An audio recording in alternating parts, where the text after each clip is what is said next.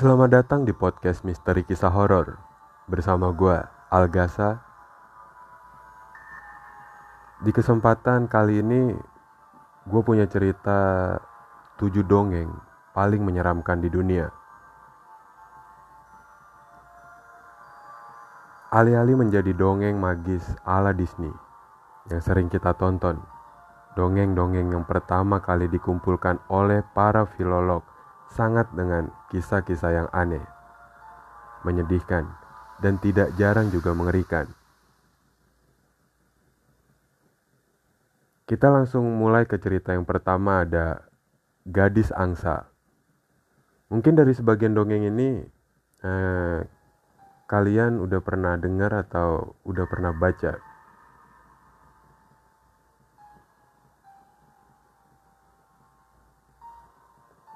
Salah satu dongeng terkenal dari kumpulan dongeng Grimm bersaudara yang mendominasi daftar ini. Alkisah ada seorang ratu yang mengirim putrinya untuk menikahi pangeran di negeri yang jauh. Seperti hal ibu yang baik. Dia membuat pesona dari darahnya sendiri untuk melindungi putrinya. Lalu mengirimnya bersama seorang pelayan dan kuda yang dapat berbicara, Falada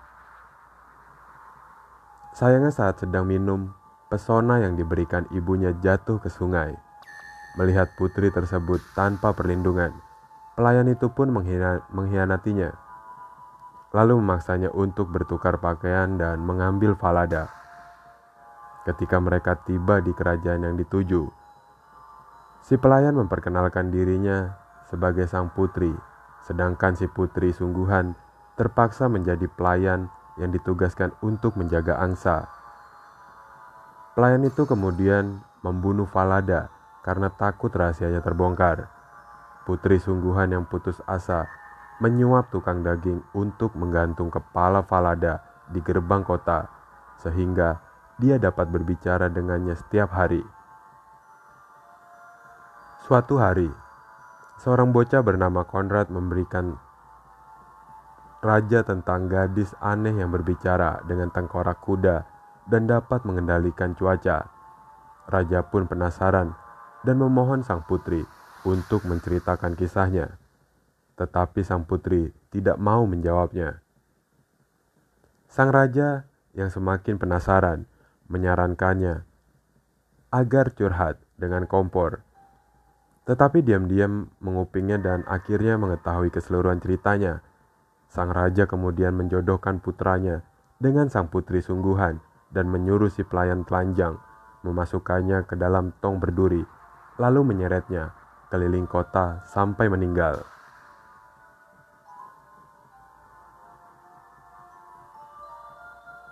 Kita ke cerita yang berikutnya. Di nomor dua ada The Handers Maiden. Diambil dari kumpulan kisah Grimm bersaudara.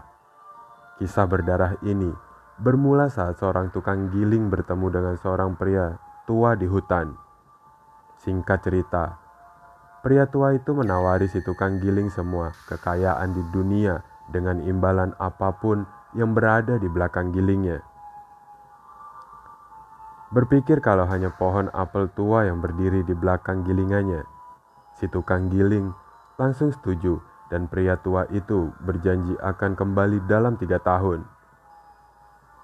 Namun ketika si tukang giling kembali ke rumah, ia kaget sangat mengetahui kalau putrinya sedang berdiri di bawah pohon apel. Ternyata, sosok pria tua itu adalah iblis. Dan ketika ia kembali, putri si tukang giling sengaja membuat dirinya suci agar tidak dapat disentuh olehnya. Karena frustasi, Sang iblis memaksa ayahnya untuk melakukan segala cara, sampai akhirnya ia memerintahkan si tukang giling untuk memotong tangan putrinya. Hebatnya, air mata dari si gadis membersihkan bekas lukanya yang berdarah. Iblis pun akhirnya menyerah. Cerita berlanjut saat gadis itu meninggalkan rumahnya dan pergi ke sebuah kerajaan yang dipenuhi dengan buah pir, namun terhalang oleh parit yang dalam. Setelah berdoa, seorang malaikat muncul untuk membantu gadis itu. Keesokan harinya, tukang kebun kerajaan melaporkan melihat roh tanpa tangan yang telah melintas parit dan mencuri buah pir.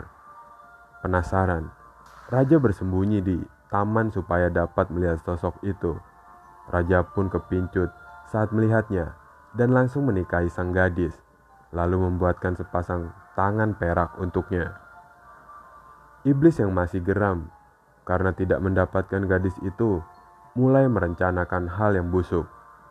Ia pun memalsukan surat dari raja yang sedang pergi berperang, memerintahkan ibunya untuk membunuh istri dan anak mereka.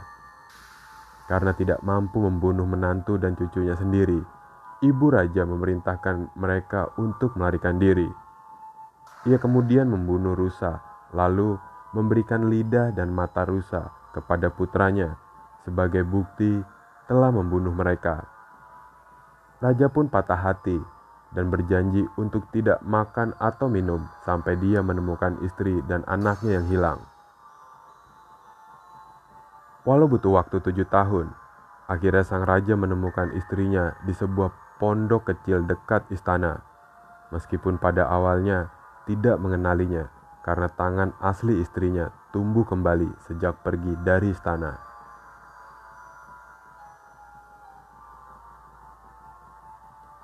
Kita ke cerita berikutnya, yang ketiga ada Fitzbird. Fitzbird menceritakan seorang pengemis yang suka menculik gadis-gadis muda. Ketika sedang mengunjungi rumah yang dihuni tiga saudara perempuan, ia membujuk yang tertua untuk mengizinkannya masuk.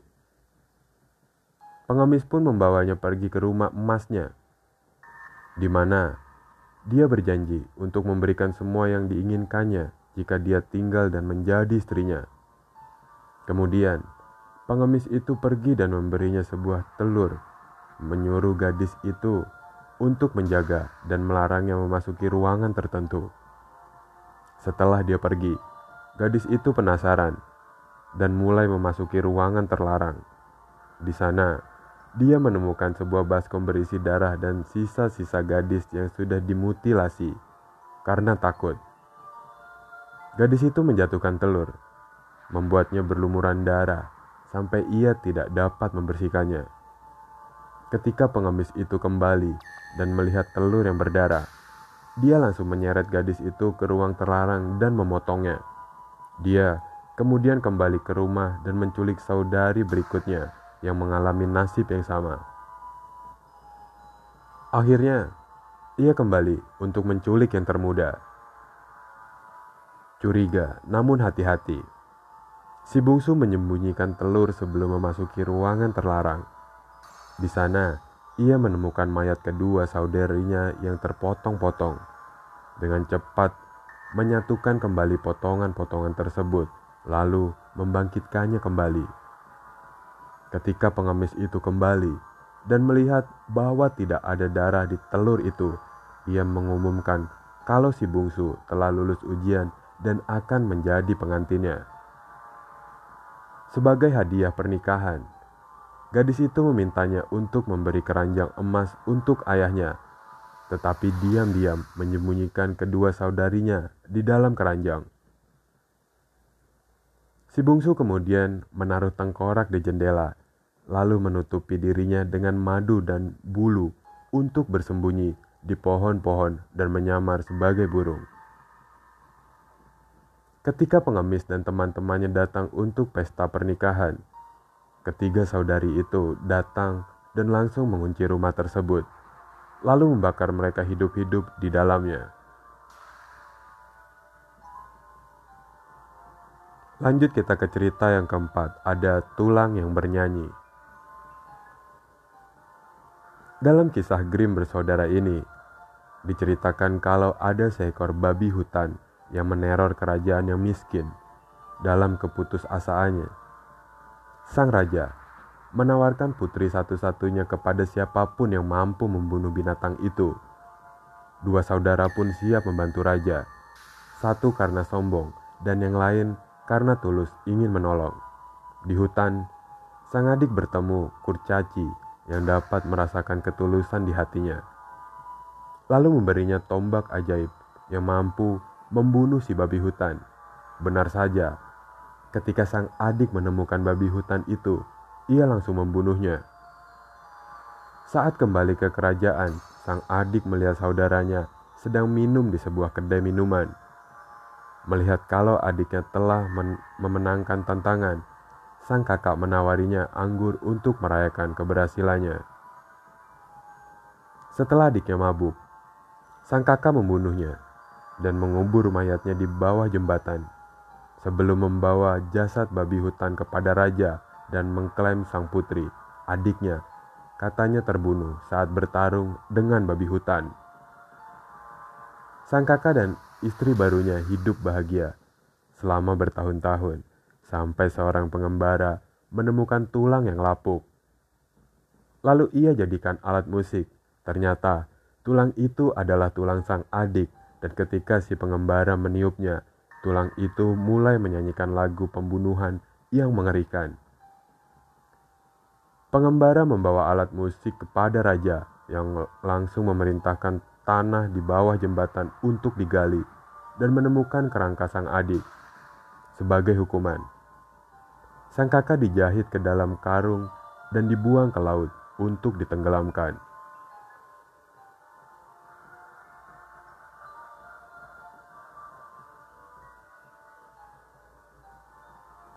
Kita langsung ke cerita kelima ada The Inside Survey.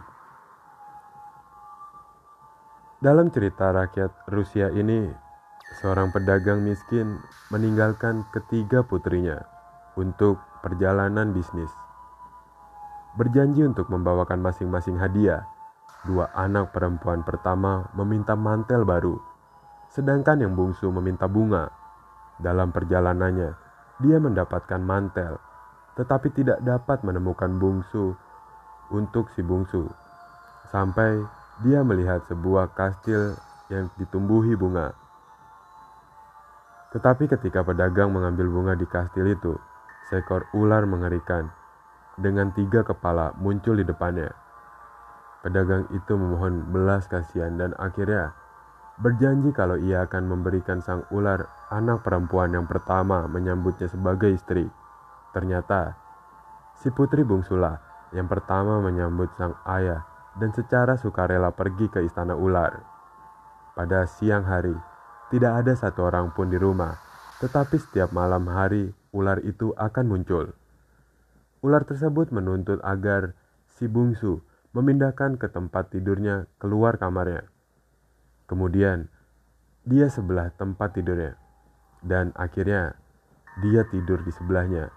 Sang ular sangat mencintai gadis itu dan menyadari kalau ia merindukan keluarganya dan mengizinkan si bungsu untuk pergi mengunjungi mereka dengan syarat akan kembali pada malam yang sama. Namun ketika kembali ke rumah, kedua saudarinya menjadi iri akan kebahagiaan si bungsu dan memaksanya untuk tinggal satu malam lagi. Sekembalinya ke kastil, si bungsu tidak menemukan ular, tetapi sosok pangeran tampan yang mati karena patah hati. Banyak yang bilang kalau kisah ini adalah Beauty, Beauty and the Beast versi Rusia. Namun, dengan akhir yang tragis.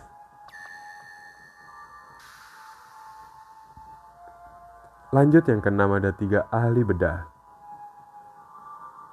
Suatu ketika ada tiga ahli bedah tentara yang sombong, menyebutkan kalau mereka adalah yang terbaik di dunia dan mulai berkeliling untuk menyombongkan diri. Akhirnya, mereka sampai di sebuah penginapan di tengah hutan terpencil di mana pemilik penginapan itu yang tentu saja skeptis meminta mereka untuk membuktikan bakat mereka. Mereka pun dengan senang hati langsung menyetujuinya. Ahli bedah pertama memotong tangannya sendiri dan berjanji untuk memasangnya kembali di pagi hari. Yang kedua, melakukan hal yang sama dengan jantungnya. Sedangkan yang ketiga, menjungkil matanya sendiri. Para ahli bedah sangat percaya diri karena mereka diam-diam memiliki lotion ajaib yang dapat menyambung bagian tubuh yang terputus. Terkesan, pemilik penginapan memberikan tangan, jantung, dan mata kepada seorang gadis pelayan lalu memerintahkannya untuk mengawasinya sampai pagi. Namun pada malam itu, kekasih gelap, sang gadis mengunjunginya, sehingga membiarkan kucing untuk menyelinap masuk dan memakan bagian tubuh yang terputus. Ketika gadis pelayan menyadari kalau potongan-potongan tubuh itu hilang, kekasihnya berjanji untuk menggantinya. Pertama-tama, ia memotong tangan pencuri yang baru saja digantung di alun-alun kota, kemudian memotong jantung babi yang disembeli. Akhirnya, dia mengambil kucing itu dan mencongkel matanya. Keesokan harinya, ketiga ahli bedah itu secara ajaib memasang kembali bagian tubuh mereka seperti yang dijanjikan. Namun, ketika mereka melanjutkan perjalanan, ahli bedah pertama tidak pernah bisa berhenti untuk mencari uang dari orang asing dan ahli bedah kedua tidak mampu melawan keinginan untuk berguling-guling di lumpur. Pada malam hari, ahli bedah ketiga tidak bisa tidur dan dapat melihat tikus berlari di lantai yang gelap. Menyadari ada sesuatu yang salah, tiga ahli bedah tersebut kembali ke penginapan dan meminta bagian tubuh mereka yang asli. Sayangnya, si gadis pelayan sudah melarikan diri dengan kekasihnya. Sebagai gantinya, mereka menuntut pemilik penginapan agar memberikan semua uang yang dia miliki, atau mereka akan membakar rumahnya. Lanjut yang terakhir, ada tikus, burung, dan sosis. Dalam fabel yang sangat aneh ini diceritakan kalau seekor tikus, burung, dan sosis hidup bersama di sebuah pondok di hutan. Mereka memiliki pekerjaan tertentu. Burung terbang ke hutan untuk mengumpulkan kayu, tikus membawa air dan menyalakan perapian, dan sosis akan memasak makan malam. Suatu hari, saat sedang mengumpulkan kayu di hutan, burung-burung bertemu dengan temannya. Ia mencemooh sang burung karena bekerja sangat keras sementara sosis dan tikus tinggal di rumah sepanjang hari tanpa melakukan apa-apa. Burung itu setuju. Alih-alih pergi bekerja pada hari berikutnya, ia mengatakan kepada teman-temannya kalau ia tidak ingin menjadi budak lagi dan jika mereka menginginkan kayu, mereka harus keluar sendiri untuk mendapatkannya. Tikus dan sosis terkejut, tetapi setuju untuk bertukar pekerjaan. Pertama, sosis masuk ke hutan untuk mengumpulkan kayu, namun Sosis tidak kembali keesokan harinya sampai burung itu harus keluar dan mencarinya. Segera, dia menemukan seekor anjing yang membahas sosis di mulutnya. Si burung memohon padanya untuk melepaskan si sosis, tetapi anjing itu menolak, mengklaim kalau sosis itu telah mencuri kertas dan langsung memakannya. Lebih buruk lagi, ketika si burung kembali ke rumah, Si tikus yang mencoba memasak malah terjatuh ke dalam panci sampai mati terebus. Marah, burung itu melemparkan kayu ke sekeliling rumahnya sampai terbakar. Ketika mencoba memadamkan api, entah bagaimana burung itu berhasil menjatuhkan dirinya ke sumur dan tenggelam.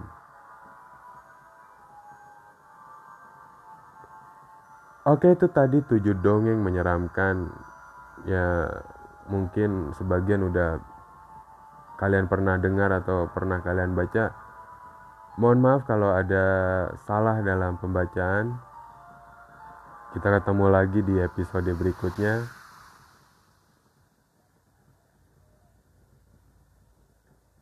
Masih di podcast Misteri Kisah Horor. Sampai jumpa.